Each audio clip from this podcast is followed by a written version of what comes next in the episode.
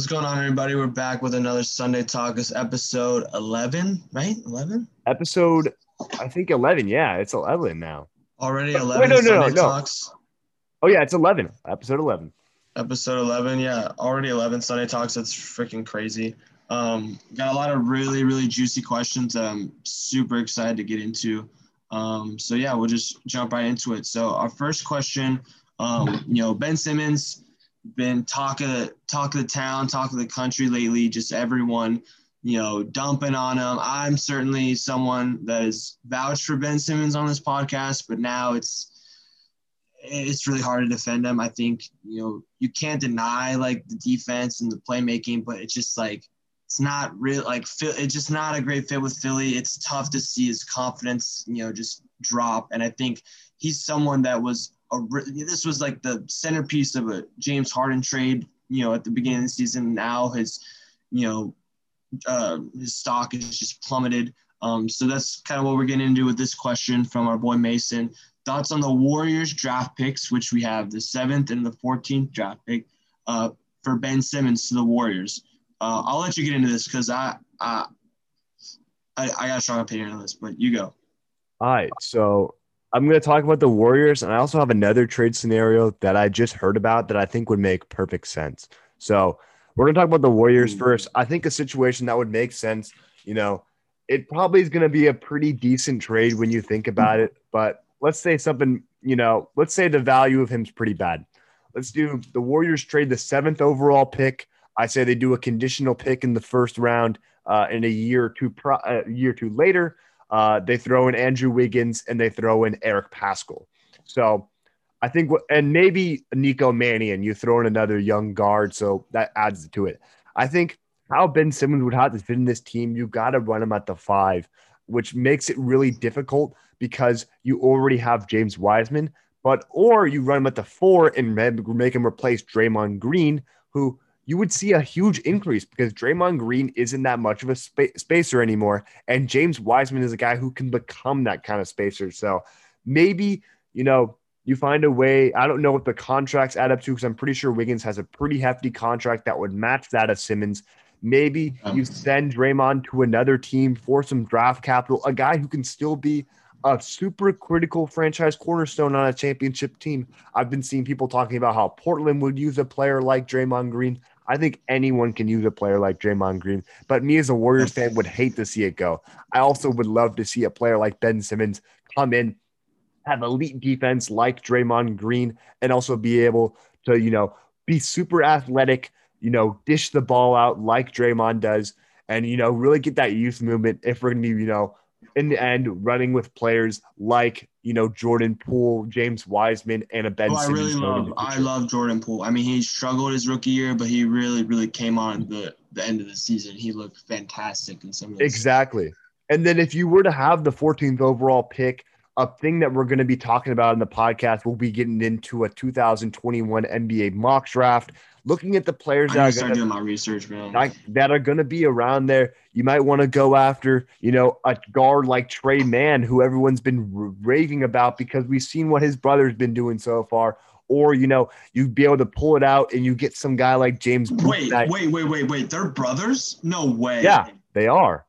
The No. guard out of the point guard out of Florida. Yeah, they're brothers. Yeah, Tre Mann. Yeah, he was a raw, big time high school talent. No way. I mean, obviously the same last name. No way. Are you kidding me? yeah. Wow. Yeah, Tre Mann's a bucket. Yeah. And then if not, you don't get Tre Mann. I think a guy who's really been rising with draft boards. You go after someone like James Bouknight, who's one of the best scorers in college On basketball. upside. a On guy out of upside. UConn, correct? If I'm right. Yeah, yeah, UConn. Yeah, Or, or oh, my from boy UConn. Jacob. Where's Jacob? But I haven't I haven't done that much research yet. Where is where is he in draft boards? What What was the first name again on that? Uh Josh Christopher, Jacob. Oh yeah, yeah. He's he's lower down the boards. Or you even go after a Sharife Cooper, a guy out of Auburn who's been getting a lot of hype recently. Honestly, I've been starting to learn a lot more out of this mock draft. not six four? I'm sorry. We talked about that in our Insta group chat. He's not six four. There's no way. Oh yeah, That dude's got insoles in his shoes or something. I mean, no discredit. I love Sharife Cooper too. He's one of my favorite like mixtape play. I mean, he was incredible at Auburn. I mean, that uh, I don't know how to pronounce his high school team, but his high school team with, with him and Isaac Okoro was disgusting. Um, you played on the same high school team and the same college team. No, they they oh. missed each other in college. Like Okoro was like. Oh yeah, yeah, no, yeah, because Okoro was one and done. My bad. But they went to the same college though. That's crazy. Yeah, yeah, same college, same high school, dude. Their team went like undefeated. They were like the best team in okay. the country. Well, before I derail from this, talking about prospects, have you seen the 2020 Montverde squad and how stacked they were?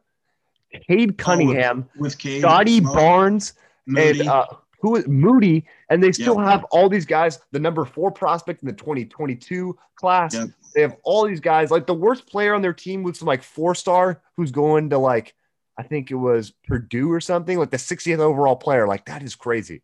Just talking about high school basketball for a second, but no, yeah, that Montverde is like one of the best teams. Like it has to be ever. I mean, they didn't get a chance to like really like show themselves. They didn't get Geico or anything because of COVID. But yeah, on paper, like that team is like th- three guys that are you know gonna go maybe top 10. Top 10. Top yeah. 10 yeah.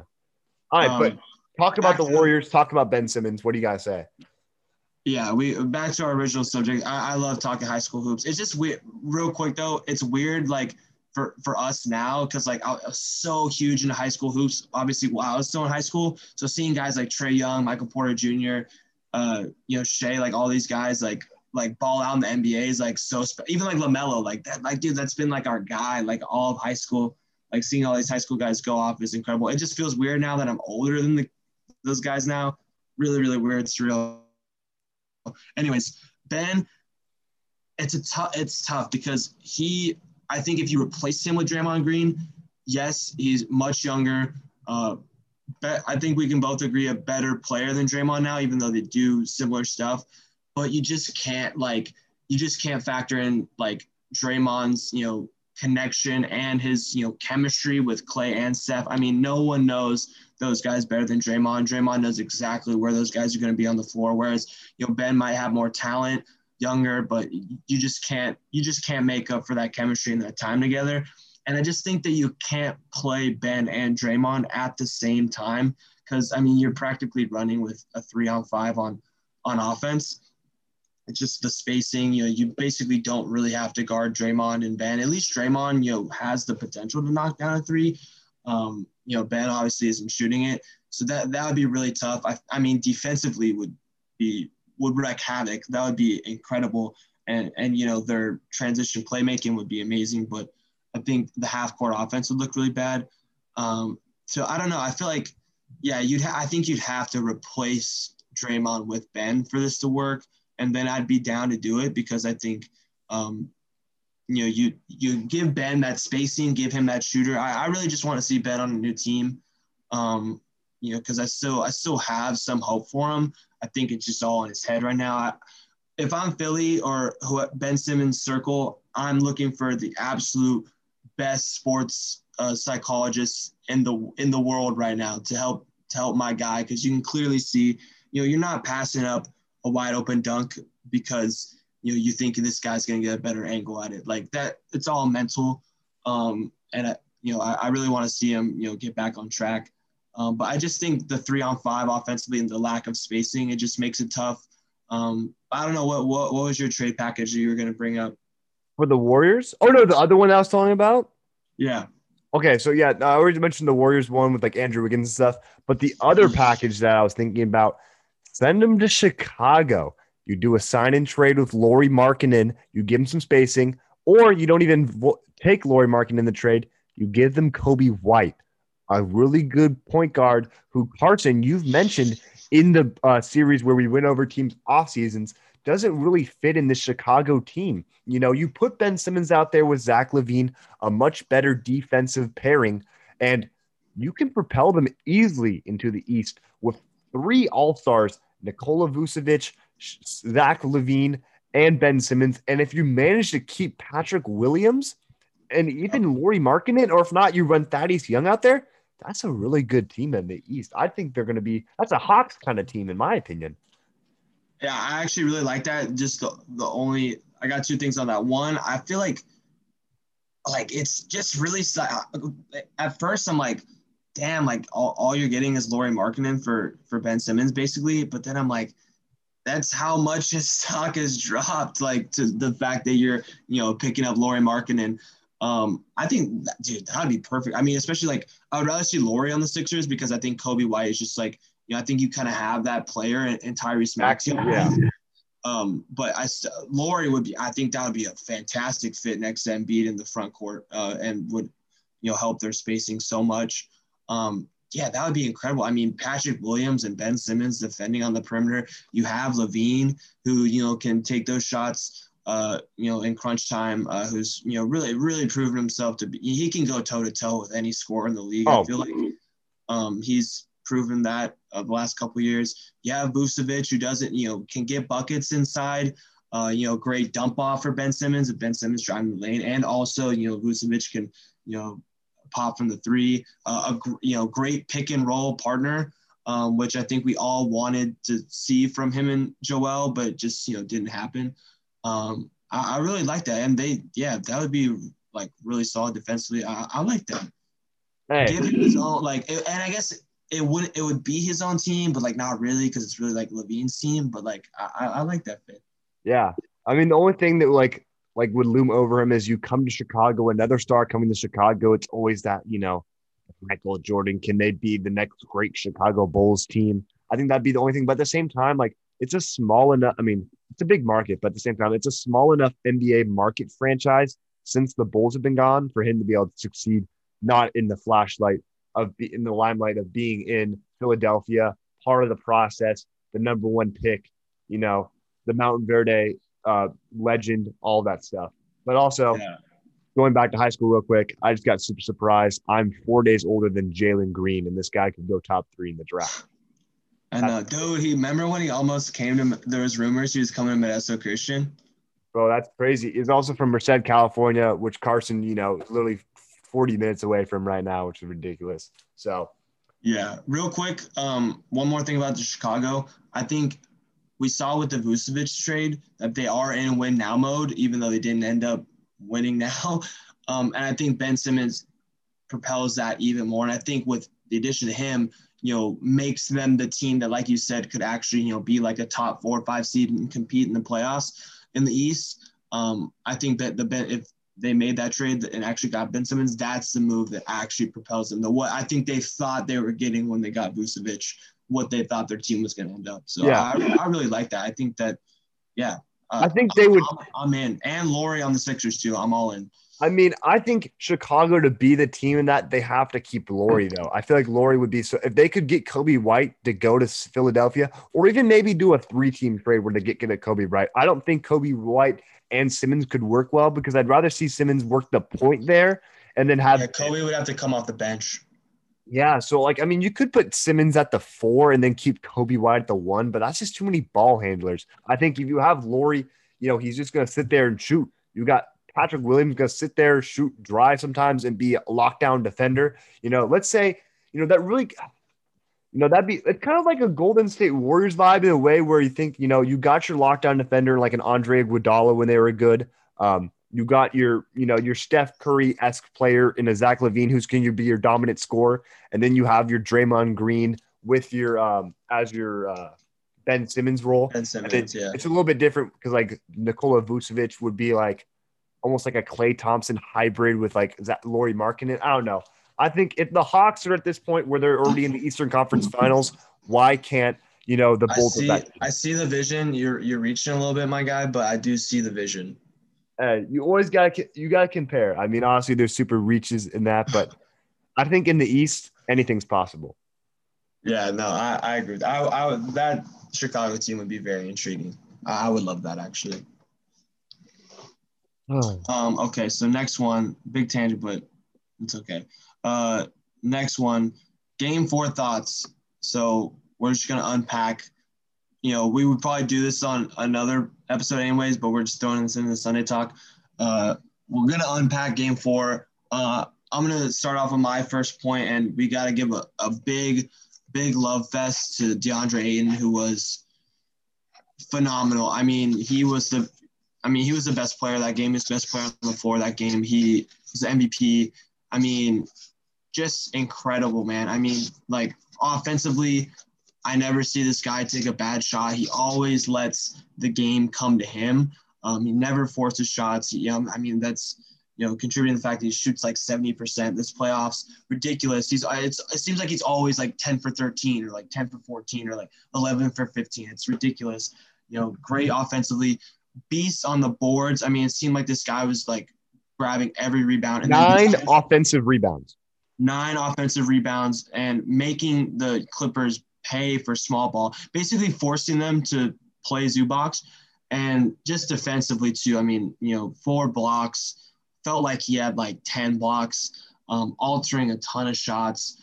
Um, and then, you know, even when he got out on the perimeter, you never really saw anyone blow by him. He kept everyone in front of him, you know, funneled them to help help side. Just he played like all around, just like a beautiful game, and really like the main I think the main reason why they won because Booker and Paul, you know, obviously the, you know, their free throws late uh, were super clutch, but they both, you know, really struggled. We're having a hard time. I mean, Ayton was phenomenal. This was the best game. He, I mean, he's had a lot of great games this playoffs. He's really just, you know, up, you know, went up a level, but this was his best game. He was fantastic. I mean, it was amazing to watch. Like, oh my gosh. Mm-hmm. No, yeah. So I'll just add on to it. I mean, like you're saying, if Ayton it even goes beyond the box score, he had the highest plus minus out of the game with a plus eight. And you know, plus oh, that's not that high. This game was 84 to 80. There was not that much scoring. If there was more scoring, his block block box plus minus would have been a this lot was higher. a very like old school game. This was like late 90s, like early 2000s, like type of type of playoff yeah. game, which like, a lot of people probably hating on, but I, I was and I was like enthralled with this game. It was super competitive. Um, like I, I, actually really enjoyed it. It was, a, it was a nice change of pace from what we usually get. I mean, obviously I want to see all the buckets and stuff, but this was just like a cold, like fight to the like fight to the death, like just clawing it out. Like it was grueling, but it was like yeah. entertaining at the same time. And it came down to the, I mean, it came down to the wire. And like you said, the shooting percentages were terrible 36% from the Suns, 32 and a half from the Clippers.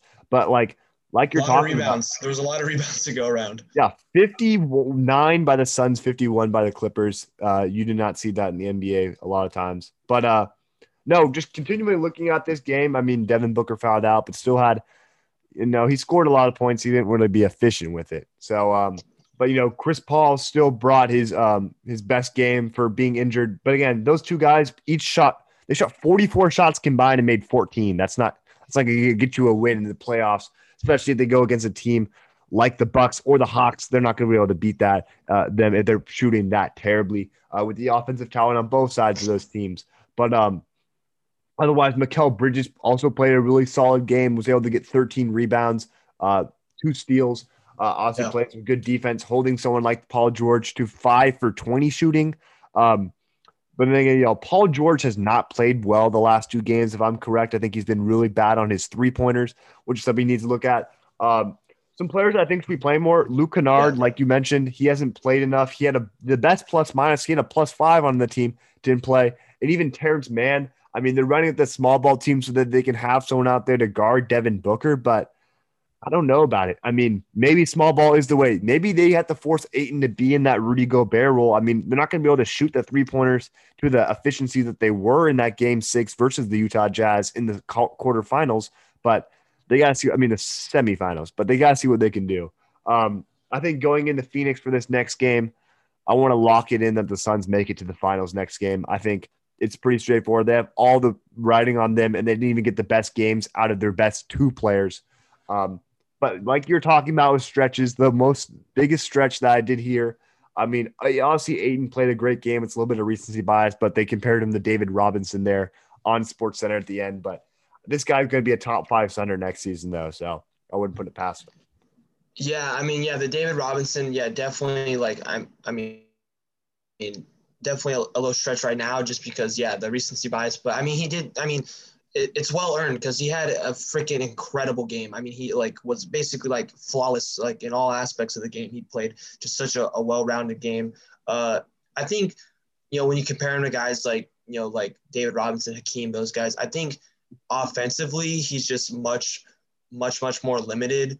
than you know much much more li- limited than those guys. But I think just like the defense, the rebounding, it's all just like super super high level. And you're right. I mean, this guy's going right into. I mean, you know that top five center. I think it's going to be you know Jokic, Embiid, and then for like you know the third best center, it's like Pound. it's going to be tough like not to argue for Ayton. You know, and then yeah, talent in these next few years, it's going to be hard to not uh, you know vouch for for Ayton just the way he's been playing. That's the level he he got to. Um, yeah, I agree with you. Like game five, I mean, you're going back to Phoenix. I don't think that, uh, you know, Booker and CP3 shoot that terribly um, at home. Um, I think a lot of it was just, you know, they're super tired. The Clippers played great. Both teams played incredible defense. I mean, that's why we got such a low scoring game. I think it was a combination of really, really good defense and also just like really, really tired uh, guys. Um, you know, just I think both sides. I mean, there was not no easy shots, and the Suns. I mean, Crowder and Payne, you know, played pretty poorly. Uh, didn't really get much out of them. Um, but I think one thing I want to mention real quick that I, I really want to see in that game five, I think is going to be a big factor, and you know, the Suns getting that win, like you said, at home, is just picking up the pace, man. Because like you know, I think they let the Clippers off the hook slightly, you know, when they don't play with that same upbeat pace that they usually do. I think in the first half, that's like really like what won them the game. I mean, the first half, they, you know, you saw early that they they picked up the pace. You know, they get a lot of points in transition. Uh, you know, just a lot of quick baskets. Um, and I think you know that's kind of how they staged that comeback. The Clippers in the second half. Just the, they weren't playing with the same pace. But I think if they just pick it up, don't play it as slowly. Like that's really like the key for them. Uh, I feel like you know this in this next game, um, and if you know they continue game six and game seven, um, and then the free throws too. I mean, the the Suns are like an incredible free throw shooting team. I mean, they got into like a the Clippers were bad. Yeah, and the Clippers were really bad, like sixty five percent bad. Um, they got into like a basically like a, a a penalty kick shootout at the end. You know, just like you know your you know your free throws versus my free throws, and you know they shot 85 percent, and that, that was like I feel like the you know the stretch they had in the second quarter where they had that big time run, and then the free throws at the end were like two biggest reasons why they ended up winning that game. So you got anything else? Nah, I think we just got to wait till tomorrow night. It's going to be an absolute banger of a game, six o'clock um, Pacific Standard Time. I'm Going to be rushing my butt home from work to watch that game. I know. I'm so excited. Um, all right, next question. Uh, a great question, by the way. Uh, like one of my favorite questions I think we've gotten so far from our boy Chase. Do sports analysts like Stephen A. and Max have that much control over public opinion on players? Great question. I, I love this. I, I like got. A, I'll let you go first because I, I got a lot. I, I'm sure you have a lot too, but yeah. I mean, my boy Chase, he hit the nail in the coffin here. I think when you talk about players, like they can say whatever they want. Like they're gonna have people have all these opinions of these players that are just out of this world. I mean, let's talk about a guy like Stephen A. Smith who came out the other day, and we were talking about this on the pod. I believe a guy that who I love so much ever since his rookie season. I went to one of his games. Donovan Mitchell. He called him the best player in Utah Jazz history. I want to remind you guys that, you know, despite his allegations, Karl Malone and John Stockton are much better than him all time. I even would put Mark Eaton above him all time. Um, there's a lot of guys that put above him all time because he hasn't played enough games yet to you know solidify himself with that. And now everyone thinks, oh, like they're gonna overrank players and such like that. You know, sports analysts, people just take what they say and don't really like digest it. They just they, they take it straight down, just go straight down into their heads and they take it how it is. I think you know, these opinions of them because they're the guys that you look for. I think, you know, when you become, you know, you're a casual sports fan when all you do is hear from these sports analysts and what they have to say. But you really become a real fan when you dive into the analytics and see, man, like this guy isn't really that good. You know, like watch the games. That's it. Exactly. Watch the games. See, all game shows everything, you know actions are more powerful than numbers in this situation. So, I mean, even like a guy like Tatis, I thought Tatis was some amazing fielder until I realized he was terrible at it because all everyone talks about is how hyped up this guy is. And, you know, even public all you see is the, the flashy plays and the, you know, the backhand dives and whatnot on Sports Center. But yeah, like, yeah. And then just just finishing it off real quick, even on media, you know, there's players that are controlled that like they always focus on, you know, go on MLB there's going to be a Tatis home run or a Vladdy home run because those are the favorite people right now that can gravitate the most box office. You know, when LaMelo Ball went out and then LeBron wasn't playing, they went back to Zion Williamson. That's because that's how it rolls. There's always a rotation of people. Patrick Mahomes is always going to be on NFL, Instagram, no matter what happens, even if someone like a lesser Matthew Stafford playing in Detroit is doing the same things. I mean, it's how media is. That's why, you know, smaller people like us, we got to be the ones to tell you guys that, you know, there's players out there that are doing just as much. Uh, and you got to realize that some of these big name players are a lot more, you know, overrated uh, than they are is these great players that people like Stephen A, Max Kellerman, and the guy that I really love in Colin Cowherd that I watch a lot about, you know, I love Colin. Colin. Even though Colin has some like outrageousness, I like he he does have some really good takes sometimes, and yeah. I love like some of the like not skit segments he does. Yeah, he has some really like creative segments. He's a super creative guy, but I mean, like this man dick rides the yeah. fuck out of Sam Darnold. Like, bro, like I want Sam Darnold to be good, but like he hates Baker. Like, he hates Baker. Oh, and he hates Baker, but Baker's a winner. He's a Jimmy Garoppolo plus. So yeah, ex- yeah, exactly. Why hate on a guy if he's winning games? I mean, you can build a team around a quarterback where all you have is the most elite running game in the NFL. I mean, they don't even need Odell Beckham on that team, and they're going to be contending for a Super Bowl this year. But I'll hand it off to you. Yeah, no, you you made some really good points. Um, I think one thing it's even like you know with analysts like Stephen A. Smith and Max. I think you know like Tim Legler is a guy that I love seeing after these uh, after these ESPN games who just breaks down film really well. He gives it to you straight up, but that's not popular. Like in today's sports media, it's like you know you don't want to see you know just like like here, here's what's going on and like explaining it. It's like there's always like you know kind of the clickbait and like just saying stuff like like I saw Stephen A. Smith say like oh like Devin Booker's like the next Kobe. Like obviously like mm-hmm. Booker has like you know some Kobe in him. He has you know great footwork. He's got the fades. He's got incredible touch. Obviously because he you know he that's his idol. He grew up watching him. He's obviously gonna have a little bit of Kobe in him. But I mean it's like you can't and it's like the Donovan Mitchell thing too. It's like like maybe like talent wise, you know, you can maybe throw him up in there with those two legends, but it's like, yeah, what are you talking about all time? Like, I mean, he hasn't even gotten to a finals yet. At least, you know, those two got to a couple finals and they, you know, they were super consistent for so long.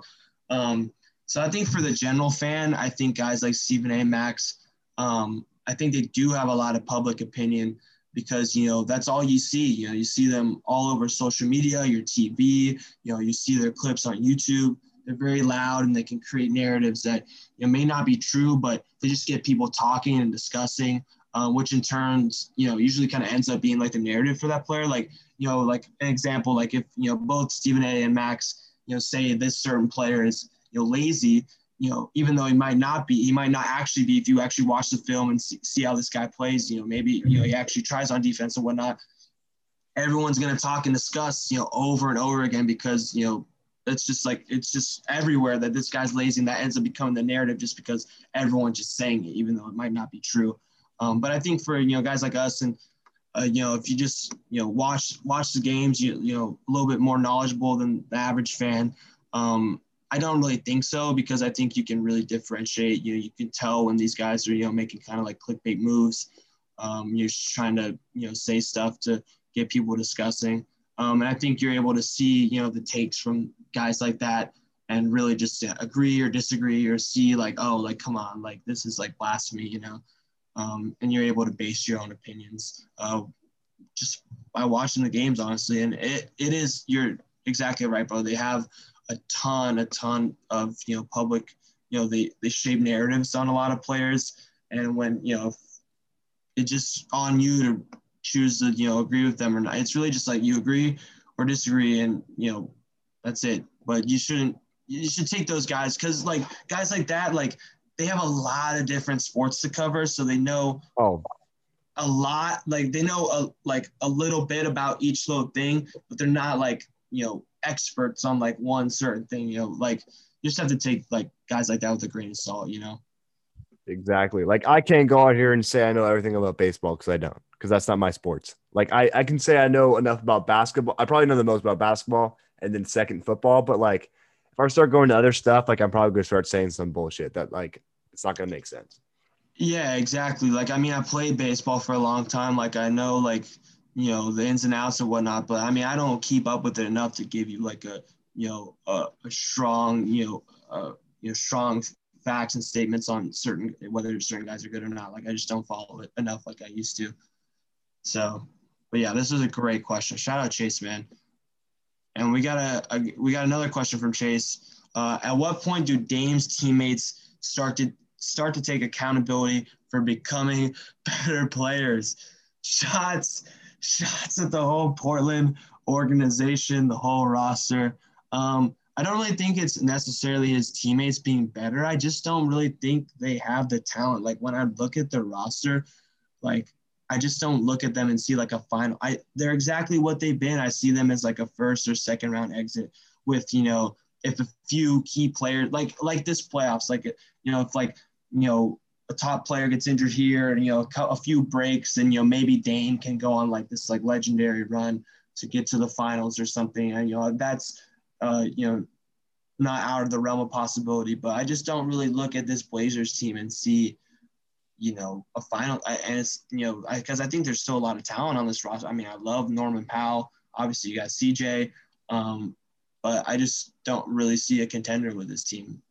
Yeah, I'm to read you some stats real quick 20 and a half points, 13 and a half rebounds, and 4.2 assists, uh, two blocks, and a, half, a steal and a half. What NBA player do you think first 36 numbers that are? Okay, one more time. 20 and a half points per game, 13 and a half rebounds, 4.2 assists, 1.3 steals, and two blocks a game. Would you consider that player to be an elite player? Per 36? Yeah.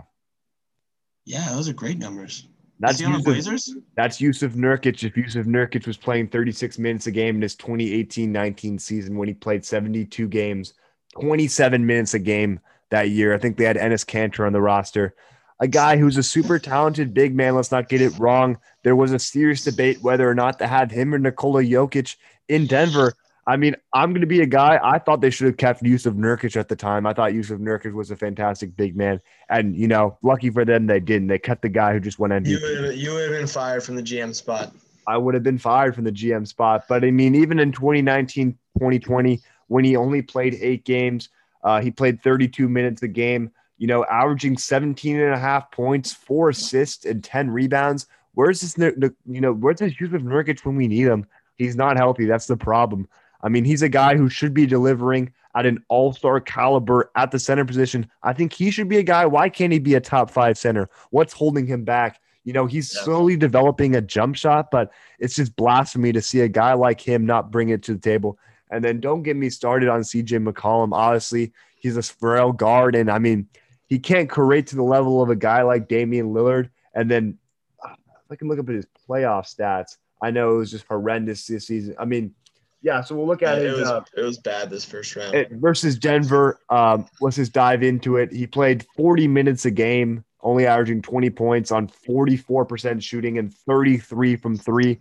A guy who had a historic shooting season, I believe, in the uh, what season was that? Uh, I think it was in 2016. He was he was red hot to start the year this year, and then he uh, he got injuries, but he yeah, was like having a crazy season. He had a crazy true shooting percentage. If I can find what it was, um, I don't know. I, he's a good shooter though, and that's the fact. He wasn't doing that, and they got rid of a guy, Gary Trent. Actually, I know they got Norman Powell, but Gary Trent was playing ridiculous.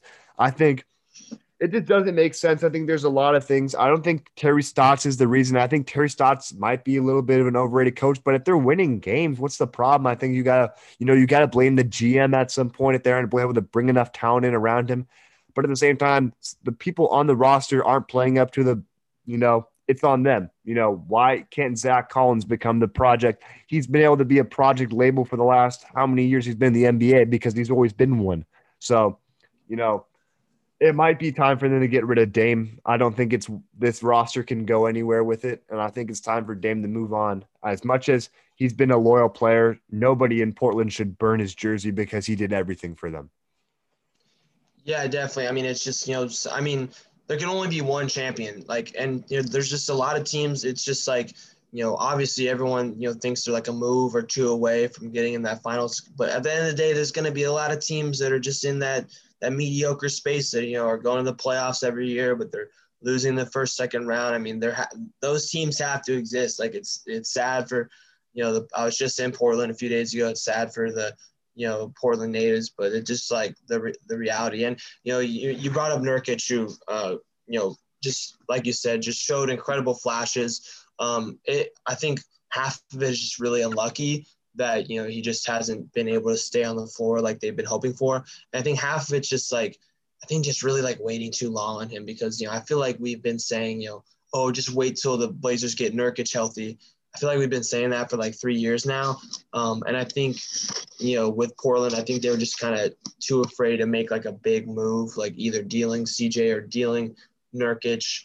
Uh, you know, while he still had a lot of value uh, to potentially improve your team. To maybe maybe those you know players get you a guy that you know bumps you up to finals contention. But um, yeah, it's just it's unfortunate. Yeah, like you said, yeah, no one should be burning Dame's jersey. Did all he could, you know, some some just come up short. You know, it's I mean, had good teams, not great teams, um, and I think you know, yeah, like like we said, you look at this roster and it's like, you know, just don't don't really see a, a finals contender, even though there's still a lot of talent. This is a team that will win a lot of games if they, you know, kept the same roster. So, hey, one more thing I want to go through real quick. Talking about, you know, them competing, you know, the Blazers. I'm going to name through Western Conference teams, and you tell me next season who you would rather like have. Okay. You, like Utah Jazz. So everyone like we're we're talking about like same rosters, right? Same roster, barring no, there's no injuries. You know, Utah Jazz. Yeah, I'm taking the Jazz just because defense. Oh, for sure, Suns. Nuggets. Yep. Clippers, assuming Kawhi comes back. Yep. Mavericks. Because of Luka, yeah.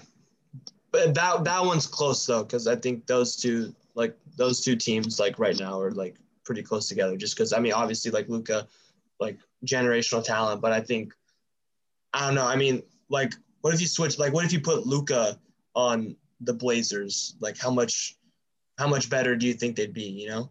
Yeah, exactly. But whatever. We'll say move on. Lakers healthy. That, that one's 50-50. Yeah, doesn't matter. Next Lakers, one, Lakers healthy. Taking the Lakers. Grizzlies. Better supporting cast, in my opinion. I'd rule with them, but whatever you think. Blazers, but obviously like but ask me again in like three like give the Grizzlies like two because I think the Grizzlies are just like a sleeping giant. Like I think in the next like two three years like they're gonna be like like don't fuck with them. Like I mean already like I mean they're you know they're showing that like they're kind of laying the groundwork for like you know potential contenders. It's like you know take your lumps.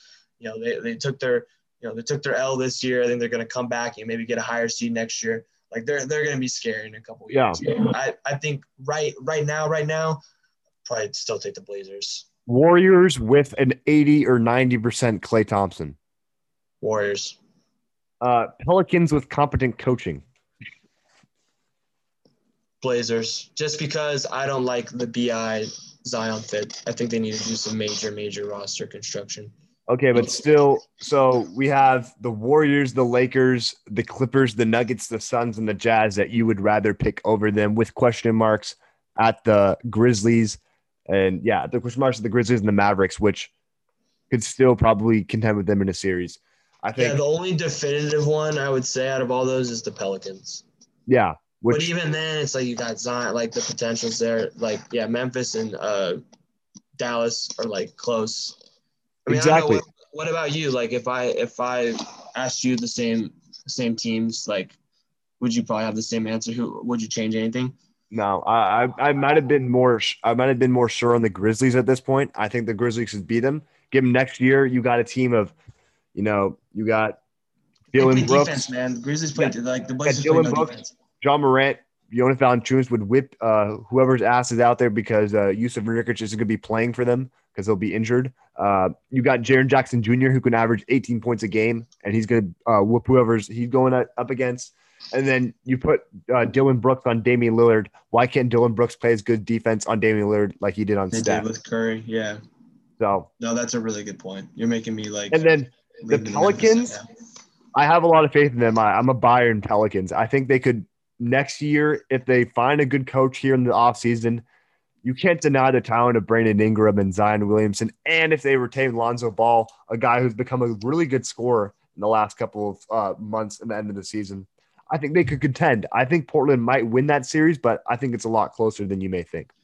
Yeah. Uh, yeah. New Orleans is super frustrating because I think they clearly have the defensive uh, talent. I mean, Lonzo's already shown it. I think Zion could, I mean, his athleticism, there's no reason why he shouldn't be at least a, you know, decent defender. And strength. Strength. He's super, super quick, vertical. Same with Brandon Ingram. I mean, yeah, he's very skinny, but I mean, even, you know, he's really long. Pause. Uh, he, you know, he's quick. Jackson Um, Hayes, Yeah, Jaxson Hayes protecting. Nickeil Alexander Walker. Um, Yeah, like this team, like I, yeah, competent coaching. Okay, well, well let, let's ask that real quick. Let, let's make that an unofficial question. Like, who do you want to see like the Pelicans head coach be? what was it? We just lost. Uh, who's the candidate? Didn't uh, Rick Carlisle just go to the Pacers? And then, Yeah, Carlisle's out. Billups is out. uh, and then, yeah, yeah, you said Chauncey's out. Yeah, Billups out. Um, Kidd's, Kidd's out. Kidd's out. I'm trying to think who would be D'Antoni, maybe. I don't know. Maybe give D'Antoni another coaching shot. I mean, Lonzo can finally shoot now, so it wouldn't ruin his system. And you know, you run that seven seconds offense. Lonzo's your Zion. Will I mean, Lonzo is your Steve They're Nash. young. They can do it. Yeah. You know, you have a much better Joe Johnson and Brandon Ingram, which was something we talked about on our Instagram. And then you have an Amar'e Stoudemire plus in Yeah. Zion Williamson, in my opinion. Yeah. Scary team.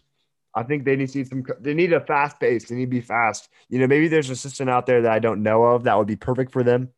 hmm Yeah, because if they're not going to play any defense, then why not just go all out on Ooh. balls to the wall on offense? Dream scenario: bring them back. Warriors coach who brought us to where we had to be handed it off to Steve Kerr, Mark Jackson.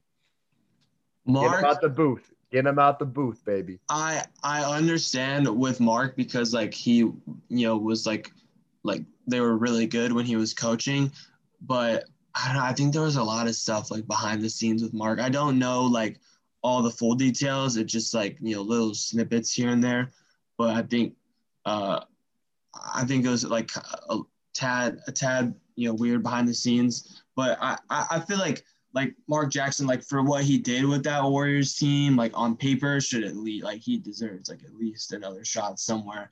I just don't know, like behind the scenes, if it's like the best fit. We'll see. I'm trying to But I, I'm here for that too, because I mean he proved it. I mean he went like he took a young team in the Warriors that had a ton of potential, and you know he led them to you know great surprising run that first year, and then battled the Clippers, who I think were you know sh- you know, should have ended up in the finals that year, really, or at least like the next year. Like the Clippers, like championship aspirations, and the, you know, the Warriors took them to seven. Um, so I like that. I also really like if the Bucks would have lost against the Nets. I think this guy would have become available. I actually would would really liked to see Budenholzer on this team because, uh, you know, Budenholzer. You know, obviously, you know the Pelicans. It's not like they're in championship, uh, you know, win now mode. Which you know Budenholzer, you know, we've seen isn't really that guy, even though he, you know he might end up getting a ring this year.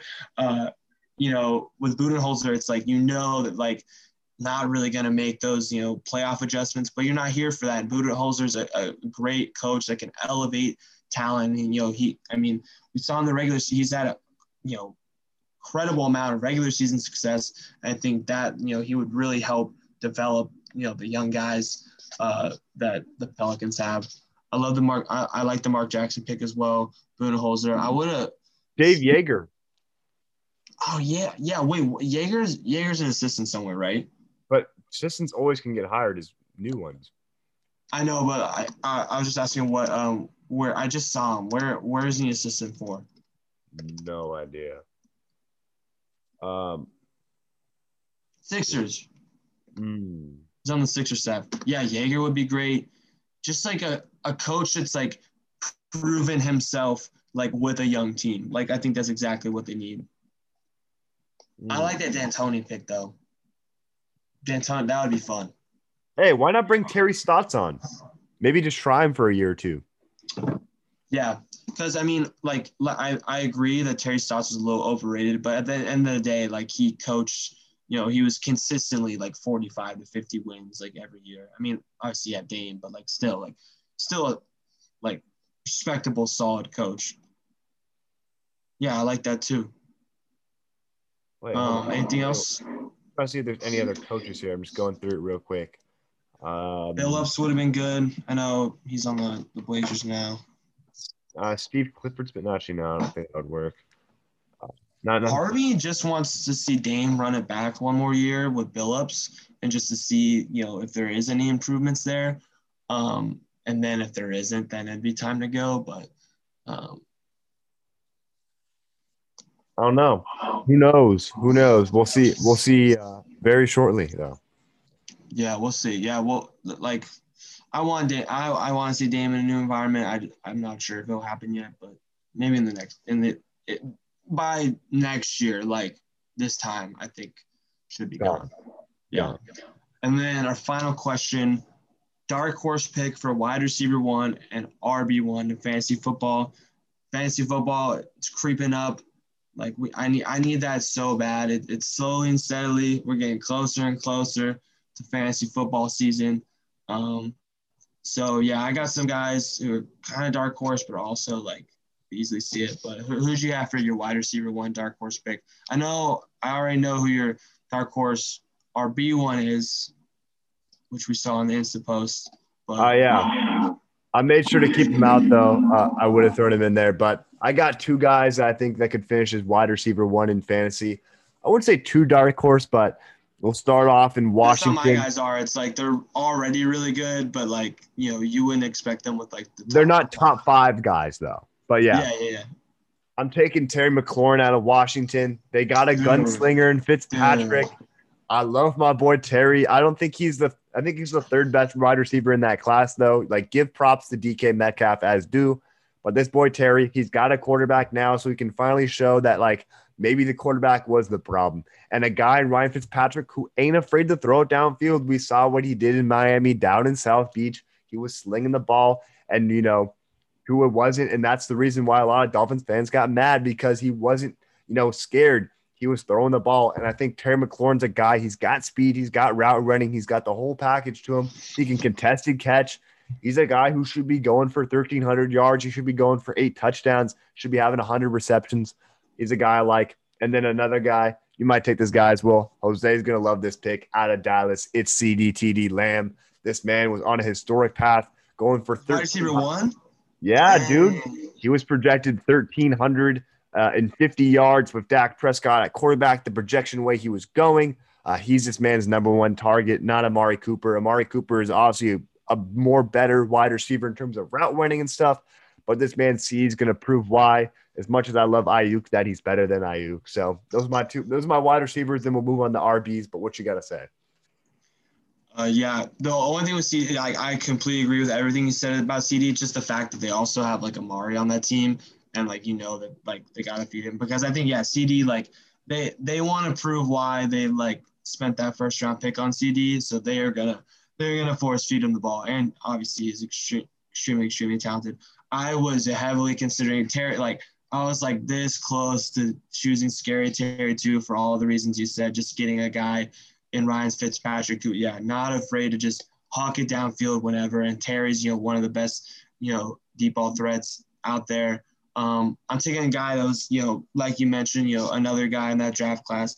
I'm going with AJ Brown, who, you know, Julio is, you know, definitely an upgrade from Corey Davis. And uh, you know, because you can't you can't double either of them. You can't double AJ Brown now because you have Julio Jones on the other side. And I think Julio, who you know, obviously might you know might hurt that production a little bit just because he's to get you know he's to get his um, i think just the fact that you know you can't double him and i mean this guy i mean he had seven games with over 20 fantasy points last year he missed a few games and he still finishes like wide receiver nine and i think just just having julio on the other side to alleviate that pressure it's like pick your poison man and i think you know, just the fact that this guy, I mean, he this guy had so many crazy games.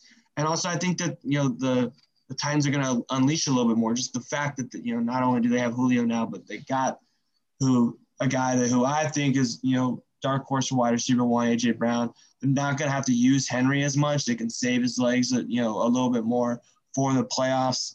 Um, I think they're gonna air it out a little bit more, especially in the regular season. Um, so, so I like AJ Brown, but Terry, I I was like this close to choosing Terry too. He was like my my honorable mention because I, I love that pick as well, and I think is a steal for for his ADP where he's going in mock drafts right now. Steal for sure.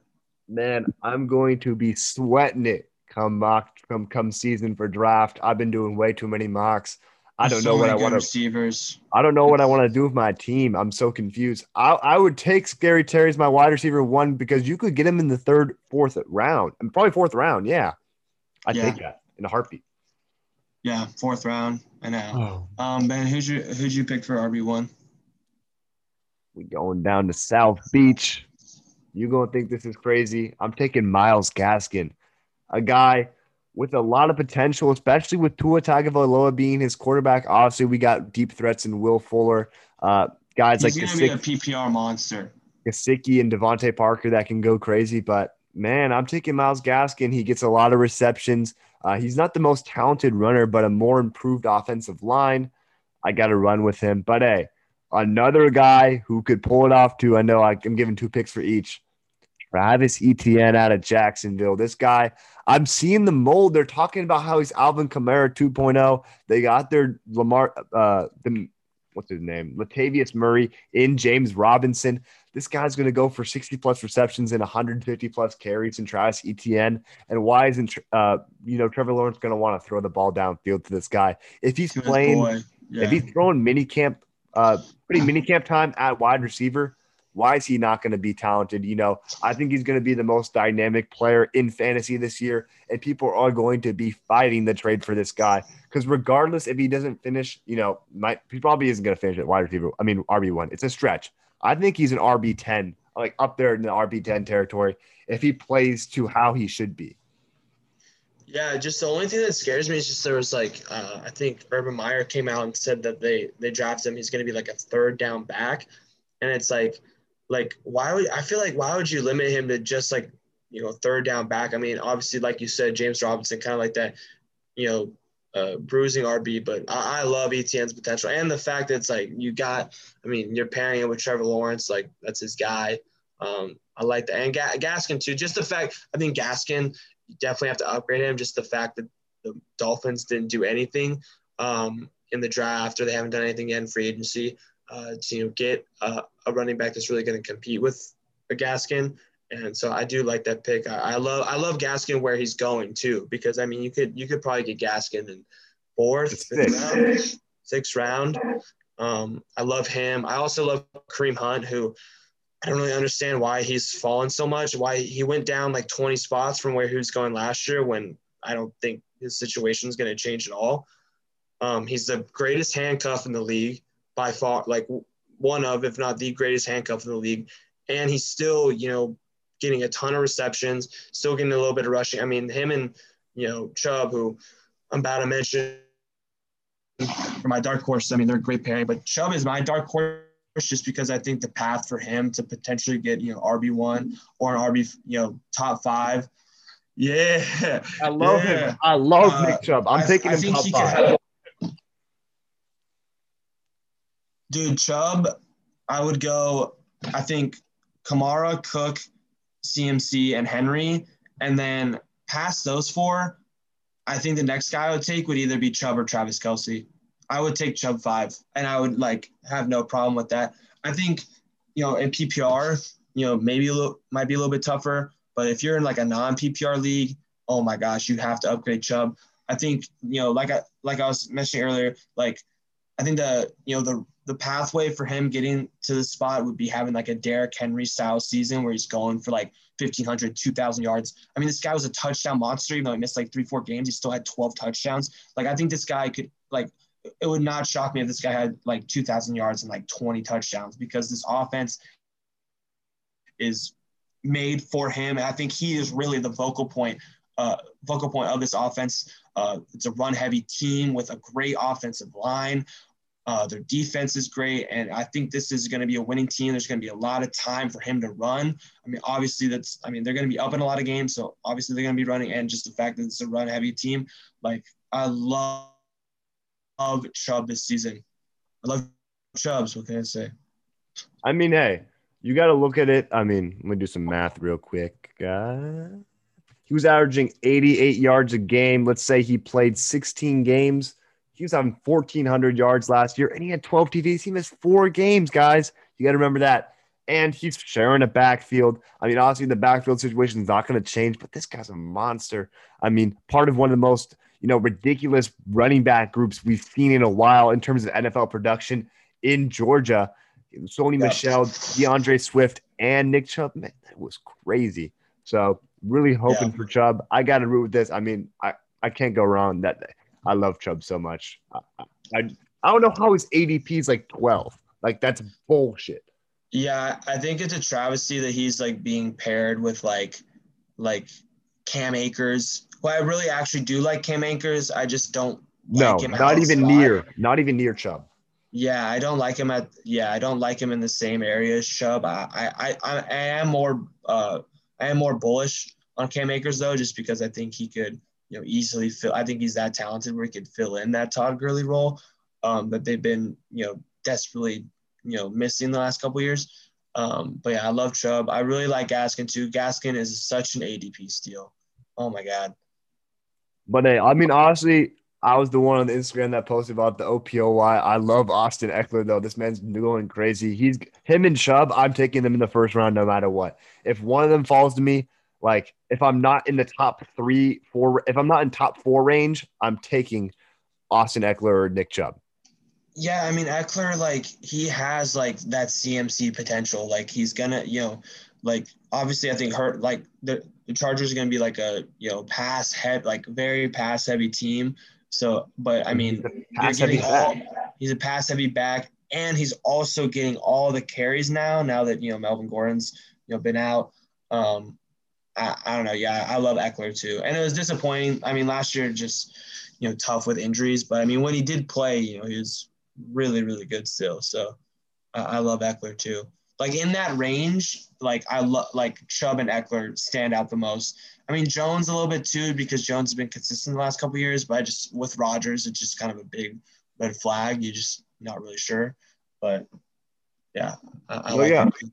I mean, Ekeler had one game below 10 points because, barring the week four game he went out, he had one game below 10 points 18.8 points, 31.3, 23.9. And I think it's only going to go up because Justin Herbert's taking a progression. And that offensive line's nasty now. They got Rashawn yes, Slater. Yes, they yeah. got Corey Linsley. That's he's, a, be able to, point. he's going to be able to run now. You know, he's getting about 15 attempts at the most last year. And if you can average, you know, four and a half yards a carry, four yards a carry, golden. Yeah, yeah, because you know he's going to get the crazy uh, receiving work, which if even if he didn't get that much rushing work, is still very valuable in PPR. But yeah, like you said, the offensive line is big time now. They're like Herbert's guys, really, really good O line, and yeah, like you said, like yeah, 15, 20 carries. I mean, the sky's limit for him. He's in the perfect situation. Um, so expect a bounce back season from Ekeler for sure. That's my guy too, because I like I I stole him like I think it was two like the year where he finished like RB four. I like miraculously like ended up with him like like either like off waivers or late or something, and just went off. It was so awesome. Shout out he's got a special place in my heart, yeah.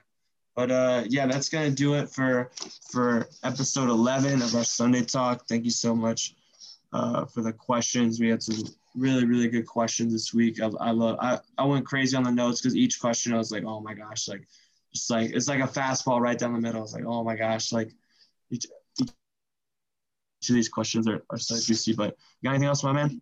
Nah. I'm ready for some more content. We know what's coming out Thursday. Obviously, a banger to episode. We ain't going. We got the whole gang back Thursday, so who knows? Who knows?